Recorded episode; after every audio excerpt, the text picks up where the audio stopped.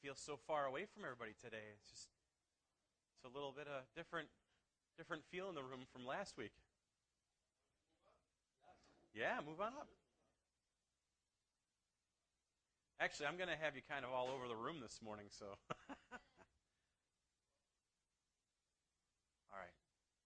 We're starting with a video, right? All right, so could we have. Um, we'll be all right. All right, let's go ahead and start that video.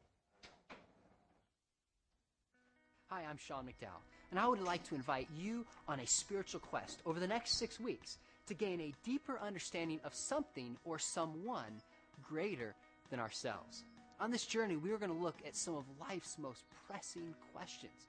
Is there any evidence for the existence of God? Can I trust the Bible? Why is there so much evil and suffering in the world? And who is Jesus? And is he really the only way to get to God? On this journey, we're going to encounter six signposts. This week, we'll look at signpost one, which says what you believe determines where you go in life. This is important because our beliefs will shape our decisions, also the path we take in life, and our ultimate destination. As you decide what path you're going to take, are you going to choose to follow God's or are you going to trek out on your own? Are you ready for the quest? Let's go.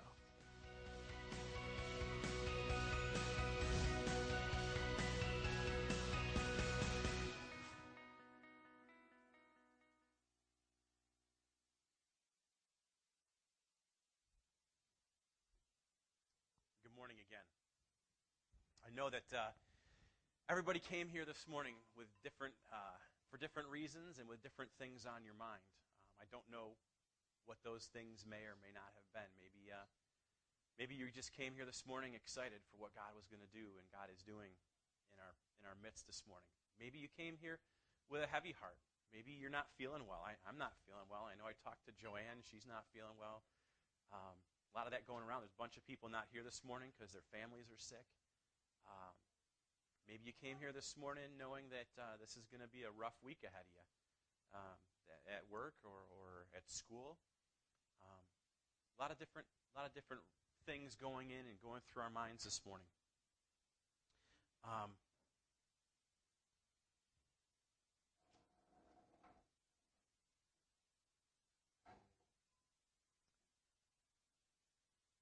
did a little something when I got here this morning, and I was. That's why I said I'm going to have you all over the place because this is uh, not going to happen as easily as uh, as I thought it would because there's so many empty seats. But several of you, uh, in fact, 13 of you, have something hidden under your seat. And so I need us to find 13 items stuck under the chairs uh, that where you're sitting. And if it's not under your chair, feel free to look under some empty chairs. And if you find something, not a piece of gum, uh, if you find something of value under your chair, then uh, if it, no, it's for you to keep. If you find something stuck underneath a chair, all right. Dan found one. Dan, hold it up in the air so you can. So okay, there is indeed things under people's chairs. All right. All right. I found my tithe. I gave it to the Lord and he returned it to me. All right, how many how many have we gotten now? I, there's 13 of them around the room. So how many? Put your hands up. We've got one, two, three, four, five, six, seven, eight, nine, ten. There are three more to be. Oh, do you have two, Jess? Oh, that's cheating. Two more to be found. Okay, so one more to be found.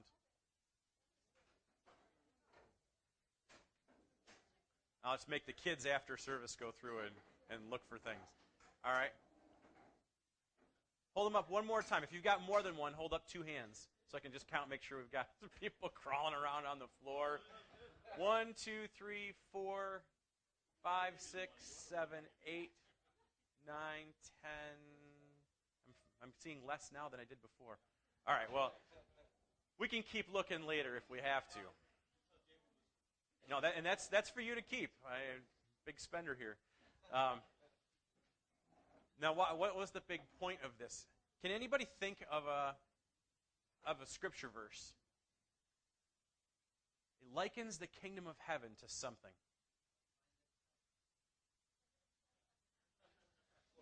Right? I like your King's English, but that's not a scripture. Exactly right. The pearl of great price. What was what was the deal with the pearl of great price? or or a, a, similar parable was the one of the of a man who found a treasure in a field. And what did he do when he found the treasure in the field?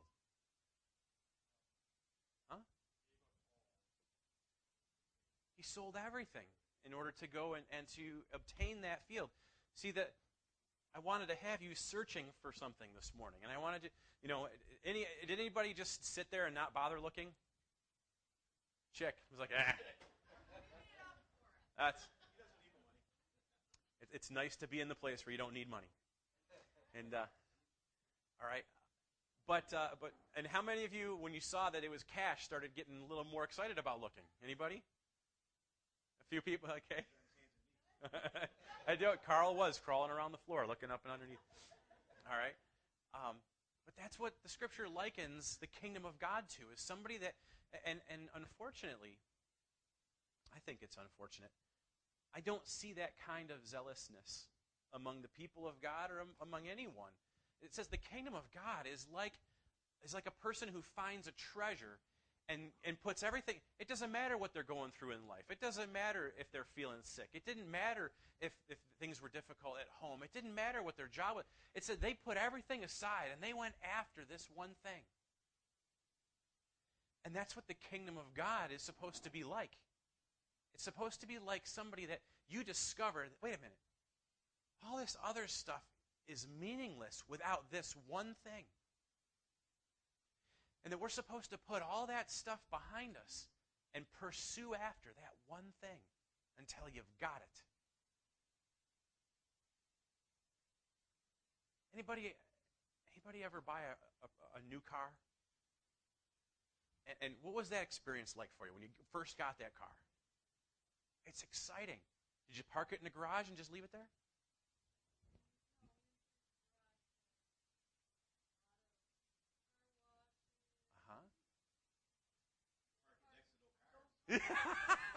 it's the one out in the parking lot, way away from all the other cars. Yep. all right. And, and but and you didn't you didn't just you wouldn't buy a brand new car and stick it in somebody's garage and leave it there for a couple years, would you? If it was a classic. but you, you you have fun, you get excited because it's like this is a new you know, you get you get in the car for the next couple weeks and it still has the new car smell. You're like, ah, it's still new. It's a sad day, that day when you get in the car and you go, doesn't smell like new car anymore. but when you, you, you have fun driving around, and all of a sudden, when, when you get a new car, you never noticed anybody else driving that car before. But now that you drive that car, you start seeing it everywhere. And that color, I, never, I thought I was the only one with this car, and now I see it everywhere. That's what the kingdom of God is supposed to be like. We get a hold of something. We, we find out what having a relationship with Jesus Christ is all about. And you don't want to hide it. You want, you want to talk to people about it. You want to get in that car and drive around. I got nowhere to go, but it's a new car. It's fun to drive. I got a new car recently. Well, for me, it was new. Never had a car like this before. It, it actually, like when you push the gas, moves. it was a new experience where I was and this is a this is my own shortcoming. I get irritated with people that are driving 40 in a 55. I just don't like it. It bothers me. But in the past, I had, and, and, I don't like the tailgate because I, I don't like it when people do that to me. But in the cars that I've had in the past, there was not much option to pass because they just didn't have the oomph to do it. But not in my new car. I came home one day and I was like, Jill, I passed somebody, and it was like. I just pushed the gas and it went whoa, you know, I just just flew by somebody, and and and and and it's one of those kind of cars where it's just really smooth, and and you're driving along and all of a sudden you look down and go, oh dear, I'm going too fast because it's just so smooth. It was amazing. XRV. I always mix it up between the Malibu and the Impala. It's an Impala. Okay. Um, friend of mine was able to find it for me for four grand under Blue Book. I was pretty excited. So, amen. Um, so that's not. We're not supposed to be talking about my car this morning. That's not the point at all. All right. But you know what? It, when I got it, and I still, I'm enjoying driving it, and I'm driving it all over the place. But, but that's what the kingdom of God is supposed to be like. We get a hold of this thing, and we, we drive it around, and we like to show people, and hey, did I tell you about my new car? Hey, did I tell you about my relationship with Jesus? But you, we don't do that. People don't think it's strange. Hey, I got a new car. Oh, tell me about the new car. And they tell them about the new car. Or if you buy a house, Hey, we bought a house. We're having a housewarming party. Oh, here he goes, talking about houses again. Invite you over. Come and see our new house. We're so excited about it. That's how we're supposed to be about the kingdom of God. Did I tell you about this, this relationship with, Jesus I, oh, that's just weird. People don't talk like that. Why? Why don't we talk like that? All right, okay, so that's a little strange. What about when God does something? Now, Jim was talking about it this morning. The miracles that God does in our lives. Listen, I agree with what he said. Waking up and, and taking a breath every morning is a miracle. But you know what? I know that God does miraculous things in our lives. Not just, not just the everyday stuff, not just the beating of your heart, but the answer to prayer, the salvation of a family member, the, the healing from a sickness, the rescuing from a, from a, a tragedy, a financial difficulty, a relationship that's been broken that God can repair. He does the miraculous. He's in the business of the miraculous. And we need to take those opportunities and get excited about them and share with people. Let me tell you what God just did in my life. He saved me from this terrible situation. And I, I want us to start getting into the practice of, of being excited about those things in the same way we are as finding $5 under our seat. All right. Um, let's take a look, look at the word here. I'm sorry, I'm sniffly. Do not let your hearts be troubled. Trust in God. And trust also in me. This is Jesus speaking. All right? He's trying to get the disciples ready. We just celebrated Easter last week. This was a conversation that he's having with the disciples shortly before Passover. He's getting them ready. The disciples did not like these conversations. These were awkward conversations that Jesus would have with them. He's getting them ready and telling them, hey, listen, not much time left. What are you talking about, Jesus? You're 33 years old. We're just getting ramped up. Things are good. We're watching miracles happen. We're seeing cool stuff. And Jesus is saying, listen, I want you to get ready. There's something happening here. I'm not going to be with you much longer. What? This is good stuff. We're excited. What do you mean we're not going to be doing this much longer? We're going to be doing this for years and years. Good. So he's saying, don't let your hearts be troubled. Now, when would you say that to somebody? Don't let your heart be troubled. Yeah, I mean, you, you don't say don't let your heart be troubled unless what you're going to say, you're worried it's going to trouble them, right? When you say the words to somebody, listen, you're going to have a conversation. You say, now listen, don't get upset. what, are you, what are you setting them up for? You're going to say something that's upsetting. All right, and that's what Jesus is saying here. Like, listen, don't be upset. uh oh, here it comes. Don't let your heart be troubled. Trust in God. Trust also in me. In my Father's house are many rooms. If it were not so, I would have told you. I am going there to prepare a place for you. Where is he going? He's going to the Father's house. A lot of people go there. Last weekend, over 9,000 people went to their Easter service. It's fantastic. Where is he talking about going? To heaven very disturbing to his disciples. What are you? Wait a minute. I go to prepare a place for you, and I will come back and take you to be with me, that you also may be where I am. You know the way to the place that I'm going. What? Wait a second. Jesus is saying to them, All right, guys, don't be upset. I'm going away. I'm going to my Father's house. Wait a second. We know that Jesus is Father is God. He's going to his house. That means he's dying. He's going to go there. He's going to come back. He's going to get us and take us there. Now, that, that would make your head swim, wouldn't it? He says, You know the way to the place that I'm going. Now, wait a second. I do? Listen, I, I'm not so sure about you, but the only place, the only way I know how to get to heaven is there's one way, and I don't really want to like intentionally do that. How about you?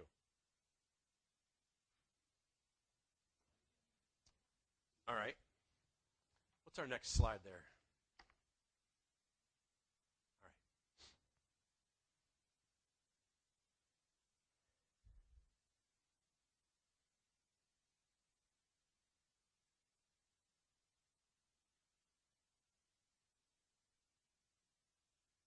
Pastor Rob already talked this morning.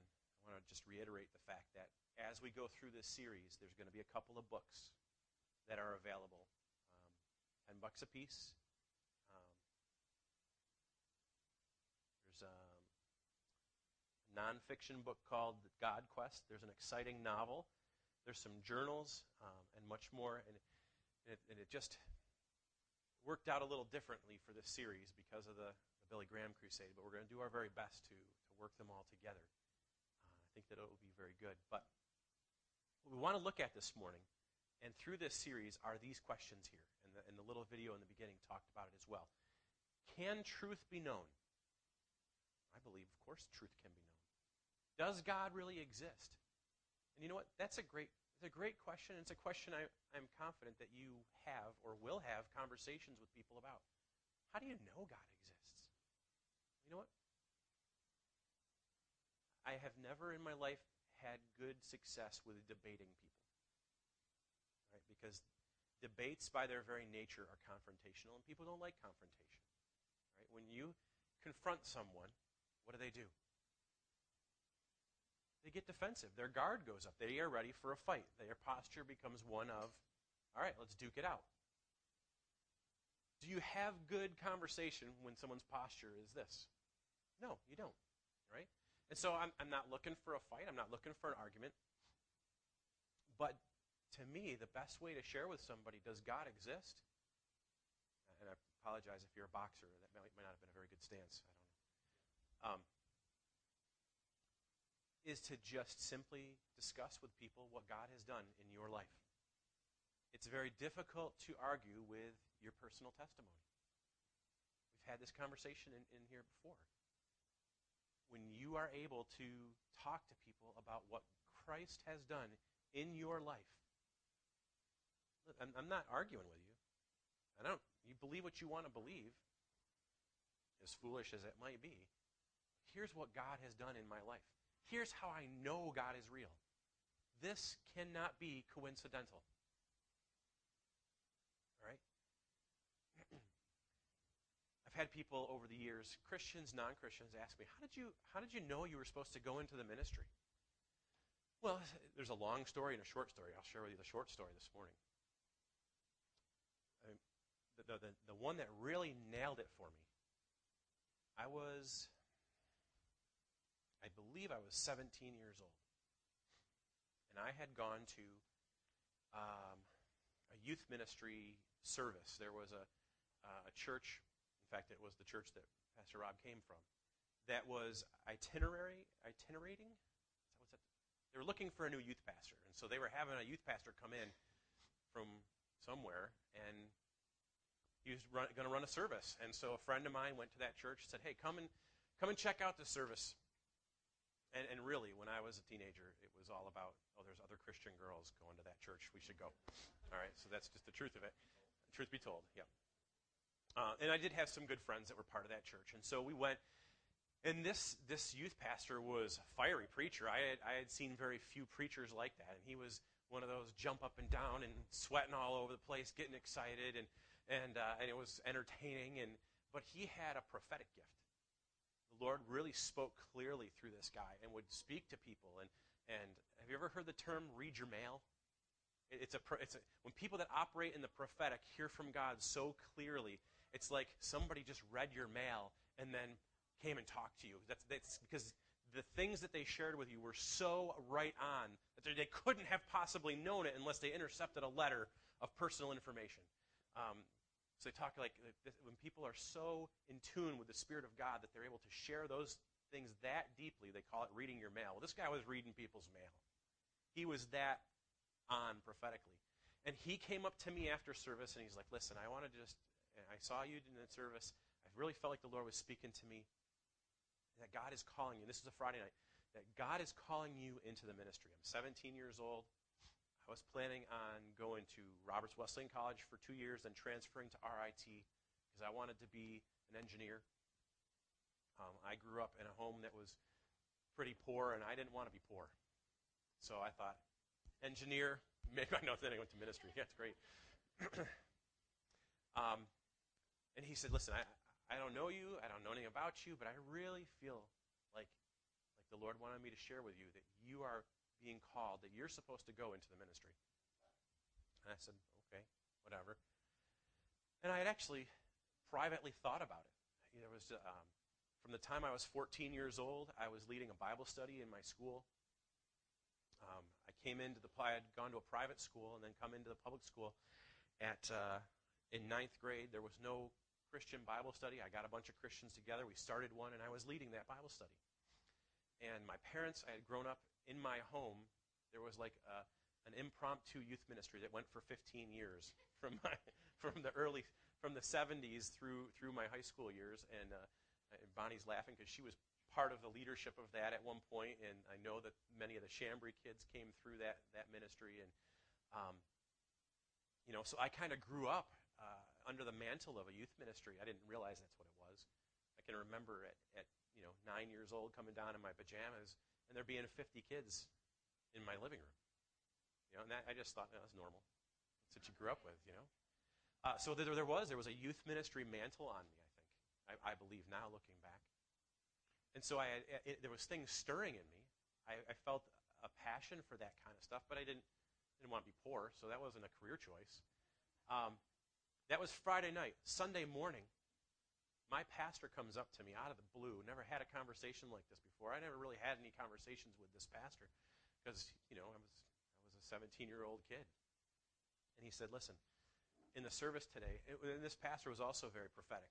He came up to me and he said, Listen, during the service today, the Lord spoke to me very clearly. He said, And I want to just challenge you. I believe the Lord's calling you into ministry. So within a 36 hour period, had two men of God come up to me and say, God's calling you into ministry. That can't happen coincidentally. It doesn't. When, when people try to say, oh, well, that's just coincidence, really, why would two people randomly in different, different places at different times share the same exact thing with me? Coincidentally. This, this idea of coincidence just doesn't, doesn't fly well with me. A more recent example we had a special service in the fall, and, and a bunch of you were there. At Spenceport Assembly of God, they were highlighting the new churches, the, the, the church plants. All right? And there was some prophetic ministry there again. And they had a prophetic word for Rob and Terry. And they talked, and they began to say, God, help me with the wording here. Because, well, anyways, the prophetic word that they gave to Rob and Terry, they talked about the fact that God is moving in your church. And things that would normally take a year are taking a month. And things that would normally take three years are happening in one year. And earlier that day, Terry and a few of the other women were at a Bible study. And that same exact prophetic word was given to them, using the same exact phrases. Different people, different time. And nobody else would have nobody else was there. My mom is sitting there like freaking out in the chair. She's like, That's the same thing they said this morning. It's not coincidence, it's God.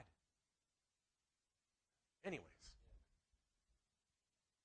that's not even part of the message this morning. It's, does God exist? Can we trust the Bible? Where is, uh, why is there evil and suffering? And, and we're going to cover some other topics as well. So, let's get started. Um, the Gospel of John, chapter 14. I missed one of the slides, didn't I? Let's just, I just want to jump to uh, John chapter 14 if we can. So this morning, can God be known? Does truth exist? Yes, it does. All right. Thomas said to him, Lord, we don't know where you're going. All right, remember we just talked about this whole scripture about Jesus saying, I'm going somewhere. You know where I'm going. You know how to get there. They're, wait, what? Thomas speaks up and he says, Listen, I'm confused here, Jesus. I am a little bothered by this whole conversation. I don't know where you're going, so how can I know the way? And Jesus said, I am the way, and the truth, and the life. No one comes to the Father except through me. This is a difficult scripture for people. When I was a kid, there was a movie that came out called All Dogs Go to Heaven. All right, and, and you know the cute little cartoon movie, and but you know what? A lot of people's theology is tied to that movie. Not that all dogs go to heaven, but that all people go to heaven. Oh, there's lots of different ways to get to heaven. And, you know, some people have this way, and some people have this way, and some people, and we all, all. Do you remember that little jingle? All roads, all roads lead to Marketplace Mall. You know, it, some people think that all roads lead to heaven. You know what? That's not true. It's simply not true. And I don't say that to be offensive, and I don't say that to, to make anybody angry. Listen, take a look at that again. Jesus didn't say, I am a way. He said, I am the way, the only way. Well, isn't that awfully narrow minded of God? To only make one way? I think it's awfully generous of God to make a way at all. He didn't have to make a way. The fact that he made a way at all is very generous. And I know that in our in our own flesh, in our own desire for fairness, okay, which I understand. We want there to be lots of different ways. We want all roads to lead to heaven. We want all dogs to go to heaven. That's simply not the case. That's not, again, not even the focus of what I want to talk about right now. The first thing that I want to talk about is Jesus saying to Thomas, Don't worry, you know the way. And, G- and Thomas says, How can you say that? We don't know the way. Jesus says, Yes, I am the way.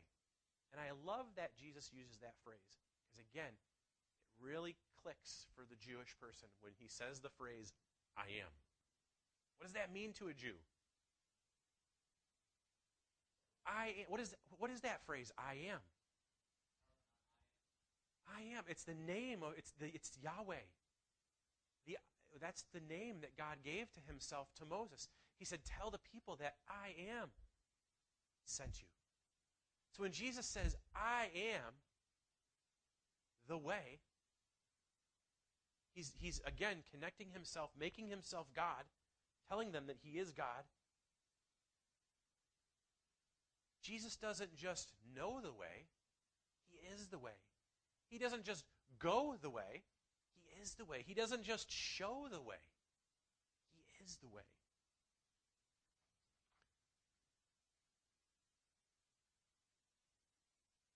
I want to spend some time talking about the second part of the phrase. He says, I am the way, I am the truth.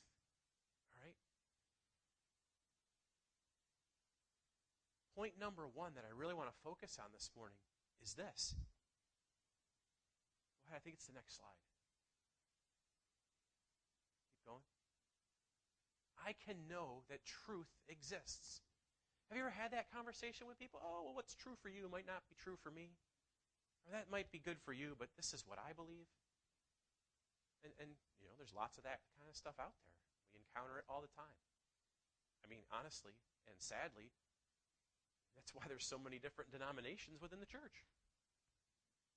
And, and you know what? That doesn't bother me anymore. It used to bother me because, well, of course, I belonged to the one that was right. and I and I don't believe that way anymore. I'm very happy to tell people I, I could be wrong. Let's focus on what we believe in common. You know, there's there's basic truths that we can agree on.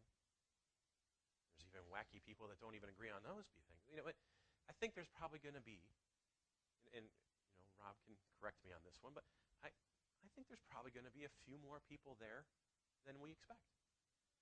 And I think that there'll probably be a few people not there that we thought would be.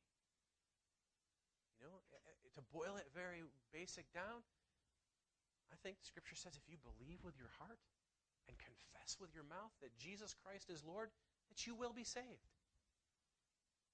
That's the, that's the very basic of it. Now, I really hope that when somebody starts right there, that they would build upon that. that that's the foundation. You wouldn't look at a house and go, oh, that's a beautiful house, when all is there is a foundation. you want to build on that, that truth, right? That if I believe with my heart, confess with my mouth that Jesus Christ is Lord. Well, you know what? If you really believe something in your heart and you confess it with your mouth, then won't your actions also back that up? Okay? So, I can know that truth exists.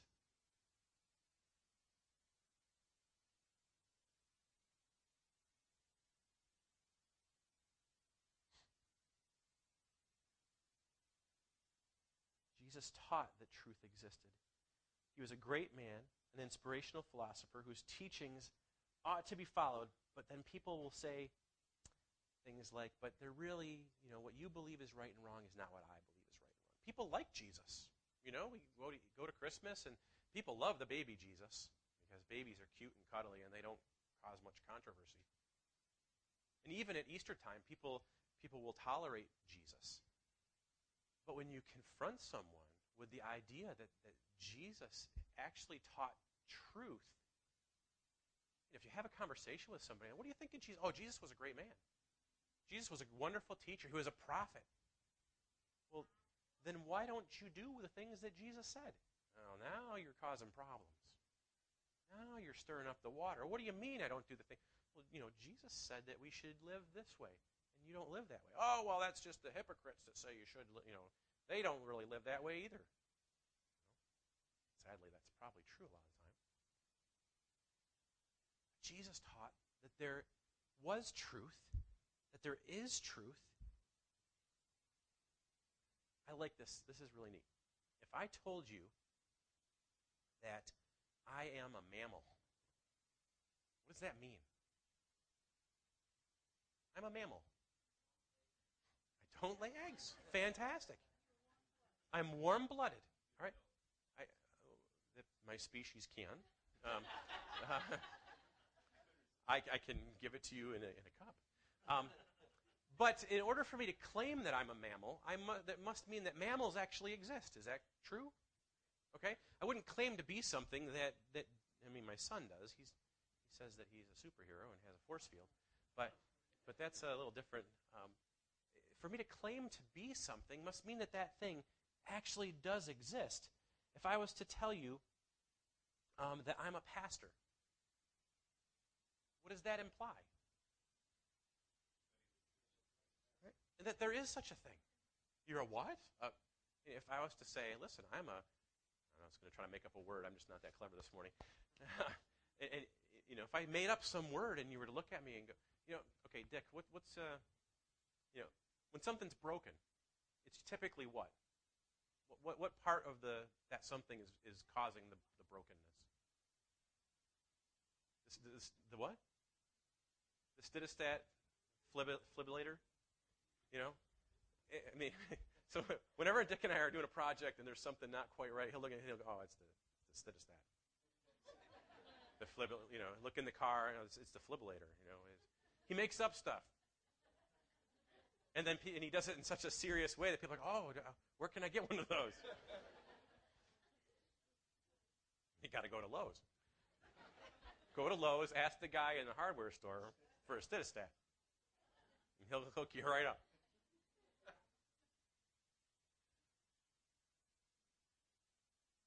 There's no such thing as one of those. That's why it's funny. But if I say to you that, hey, listen, I, am a, I'm a father, well, that implies that that's a real thing. So when Jesus says to them, I am the truth, you don't, you don't say, I am the, unless it's something that's really there, unless it's something that really exists. So in that question, does truth exist? Absolutely. Jesus already told us he is the truth. And he's not going to make that claim unless it's something that is real. You guys follow me with that? So the first thing that we know is that I can know that truth exists. The second thing I want to talk about with truth is I can know the truth. Listen, Jesus was a person, and he said, I am the truth. Can you know who a person is? Can you know me? Can you know Jamie? You can. Jesus was a person, and, and his disciples knew him. And through the Word of God, we have the ability to know him. And if we can know him and he is the truth, then we can know the truth. Are you following me with that?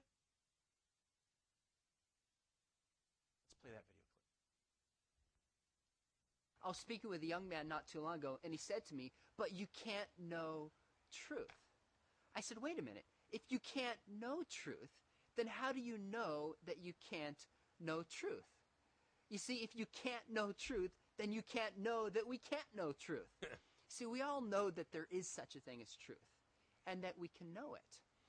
But those who claim that we can't know truth, I wonder if they've really investigated the scientific, the philosophical, the historical, and even the experiential evidence for the person of Jesus, who claimed to be the truth.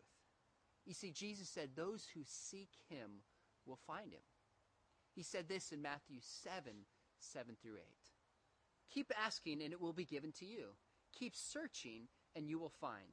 Keep knocking, and the door will be opened. For everyone who asks receives, and the one who searches finds.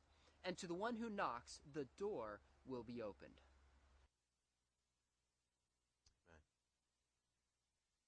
Uh, John, I don't know if this, I don't think this is a slide. John 8, 31 and 32, Jesus says, If you hold to my teachings, and you are really my disciples, you will know the truth, and the truth will set you free.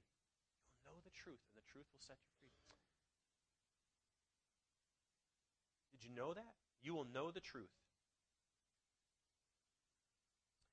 You and I not only can know the truth, we will know the truth if we are really his disciples. It's exciting. I know I don't very excited. It's because my head's about to explode.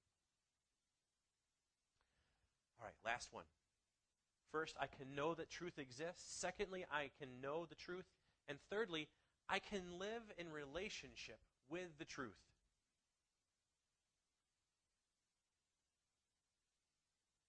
When Jesus said to Thomas, I am the way, the truth, and the life, he wasn't just making a philosophical statement, he was making a personal statement. He started the sentence with I. He said, I am. I am truth.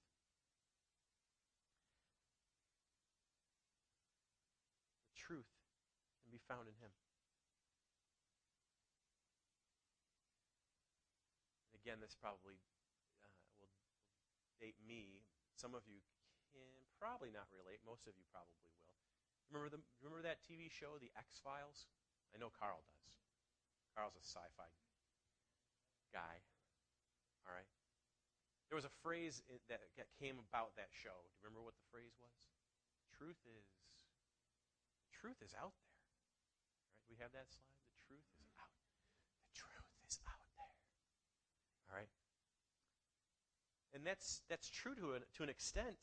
The truth is out there, but more more accurately, the truth is in here. And I'm not saying the truth is in here like, truth is inside of me. No. The truth is in each one of If you have accepted Christ as your Lord and Savior, if you have given your life to Christ, then the truth is in here. Because the Christ that you've given your life, if you've invited him to come and to reside within you, then the truth is in you. You have the truth. I want, that, I want to be very careful here because there's some new age kind of Eastern mystic kind of ideas that that uh, you know the truth is in all of us. That's not true. You know, you know, it's it's the Christ in you who is the hope of glory that that would allow truth to be in you. There's a lot of stuff out there that's not true. It's it's it might look good. It might feel good. It might say good things. What is a counterfeit? You know, imitates the real thing. It, you know, But when you discover, if you, um, there is a, uh, next door to me, it's a bad place for me to work. My office is located between a pizza parlor and a candy shop. Not really the best place to be located if you're trying to watch your calories. And I watch them. I watch them. Every time I look in the mirror, I've watched some calories. Um, a couple last year, somebody did come in and, and passed off a counterfeit bill to the candy shop, and you know, your average teller in a in a in a retail store is a you know in Brockport especially is a is a college student, and not particularly trained in the art of telling whether or not. And, and really, counterfeit bills are are pretty good. You know, I mean they the reason they're always changing our money is because the printers are so sophisticated that it's easy to copy money. So they're constantly. I mean, you ever taken a, a bill and looked at it up in a light? There's like watermarks and there's threads going through it and there's little tiny details that they're trying to constantly stay ahead of. Because a counterfeit can pass off as the real thing. And until somebody discovers that it's not the real thing, you could keep it in circulation for a while. Listen, the enemy, the devil, is not stupid people look at it. Was the money he put under the chair real? Maybe he's talking about counterfeits this morning. I would never be. My kids have asked me, "Can we copy this?" No, they don't do that. Federal offense. Don't want to do it. Listen, counterfeits can can really come off as real. They can actually accomplish things. They can be powerful. They can help people. When something's counterfeit, it's not the real thing. It's not the genuine article. And we need to be, Jesus challenges, warns us to be careful of the counterfeits. Why else would he make that distinction? I am the way. I am the truth. I am the life. Does that leave room for other things? It doesn't. You can even have conversations with other people of different beliefs and use the same words and have conversation, and they mean something different than what you mean. You have to be careful of those counterfeits.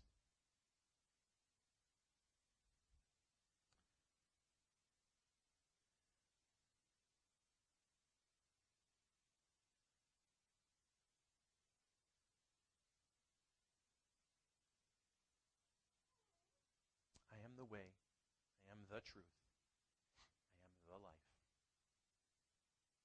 This morning, I want to just challenge us. We've been talking for the last bunch of weeks through Lent and Easter of what will you do with Jesus? And I don't think that that's a question that needs to stop just because we're in a new series. We're confronted this morning with this, this very simple statement that Jesus made. And it's a dividing statement. For some people, it's very difficult to receive this idea that Jesus said, listen, there's not any other choice. It's me. He said to his disciples, You know the way because you know me. I've told you this analogy before that, that uh, heaven is like Sam's Club. All right? What? How's that? How how do you get into Sam's Club? You need a membership, or there's two ways to get into Sam Club. You need to have a membership, or you can go in as a guest of somebody that is a member. There's two ways to get into heaven. You can be perfect, or you can go with somebody that's perfect. So, how many of us are perfect? Okay? So we've, we've, we can't become members that way, but we can become members through Jesus, through the one who is perfect, the one who is the way, the truth, and the life. There's no other. You can't sneak in. I mean, I suppose you could sneak in the door of Sam's Club, but when you get to the counter and you try to pay for whatever you wanted to buy, sorry. There you go. There's no and there's no sneaking into heaven. You know, I mean, even the people that tried, people that act like they might be going to heaven. Well, you know, we did all we we healed people. Do you remember that? People said they, they but Lord, Lord, we healed people in your name. And Jesus said, Sorry, I didn't know you. Depart from me, you wicked servant. Wait a second. Where's that coming from? I healed people in Jesus' name? I mean, wouldn't you think that healing would be a good thing? I fed people in Jesus' name? But the, the key here is why are we talking about what's the importance of knowing truth this morning? Because that's the qualifier. When we look in the scripture, it says that at the last days, when we stand before the Lord, what's going to come down to is did you know Jesus? There's people that did good things, and it didn't count. This is kind of this is kind of disgusting and a little graphic, but the scripture says that all of our good deeds are like what? Filthy rags. Do you know what that term filthy rag means? Cover your ears. All right? In the, in the Old Testament, they didn't have tampons and pads. They used rags. And when that, that phrase, that your good deeds are like a filthy rag, it's talking about a menstrual rag that would be that a woman would use. And so when the scripture says that the good things that we do in God's eyes are like a filthy rag, that's what it's talking about. That's pretty filthy. You see, the things that we do that are good apart from God are worthless. We need to know the truth. We need to have relationship with Christ. And so this morning, we're done. Time is up. I'd like to pray together. And I'd like to ask you this morning if you don't know Jesus, if you've never given your life to Christ, this morning you would make that decision to do that. That's the critical point. We need to know Jesus in order to get into heaven. Give you one more analogy. I love analogies. When I was a kid, we used to play, and I probably have given this one before, and I apologize if, if you've already heard this one, but we used to play some video games when, when our, family, our kids, when we were kids, in our family. We would play Nintendo. And we're a pretty big family, okay? It's Jamie, Jody, Josh, John, and Julie. The five of us. And you know almost all of us, or have the opportunity to. And Josh and I were the best at, at a couple particular games. Jody would pretend that she was as good, but she wasn't. And, and to be honest, Josh was the best. All right? But Julie and John, because they were the younger ones, they wanted to play these same games that we would play. And so they'd talk a lot of little smack and, and challenge us to, to play these games. And the fun part would be like if Julie and John were playing the game, I can I just I have this vivid memory of sitting on the couch and them sitting on the floor in front of me. And, and Jonathan would be getting ahead of Julie, and she would be doing very poorly at the game. And so she would take the controller and she'd put it up over her head and pass it to me. And I would take the controller, and, and you know, and Jonathan's focused on the game. He's playing the game. And I would slowly get her ahead of him, and then I'd hand the game back to her, and then she would play some more. And then she'd fall behind it. She'd pass the, the controller back up to me. and I would play the game and get her ahead. And then she would win. You know what? That is what we're like as believers. We want the control in our hands, and then we start to see, oh, I'm getting behind. And life's not going so well. I think I'm going to give the control to God. Now, I'm not trying to say that I'm God. That's not the analogy. But we give the controller up to the Lord, and we say, God, I've screwed it all up. I can't do this on my own. Will you please help me? And God starts to take control, and we start winning the game again, and we're like, okay, I'll take it back now. It doesn't work that way. I want to challenge us this morning to give the controller to God and let it go. I guarantee you that you'll win the game if you would allow the Lord to have control. Let's pray. Heavenly Father, we thank you, Lord, that you are the way, the truth, the life, that no one can come to you except through Christ. Lord, I'm so grateful that you have made a way when there was no way. Lord, that when our sins separated us from you, you stepped in. You came to this earth. You sacrificed yourself. You made a way for us to have restored relationship with you. God, we're so grateful. And so, Lord, I'm asking this morning if there is anyone in this room that has not yet given you over control, that they would do so. They would make that decision.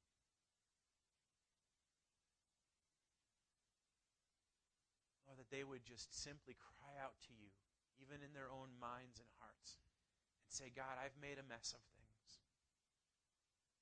I can't do this on my own. I recognize this morning, Jesus, that you are the way, that you are the truth, that you are the life, and I need to know you. I thank you, Lord, in Jesus' name. Amen. And if you did pray that prayer this morning and you meant it, and you'd never done it before, I'd like you to tell somebody that you did that. Remember what I said in the very beginning? Believe in your heart. Well, that's why you would pray a prayer like that. But confess with your mouth that Jesus Christ is Lord, you will be saved. The confession part is an important part. Thank you for being with us this morning.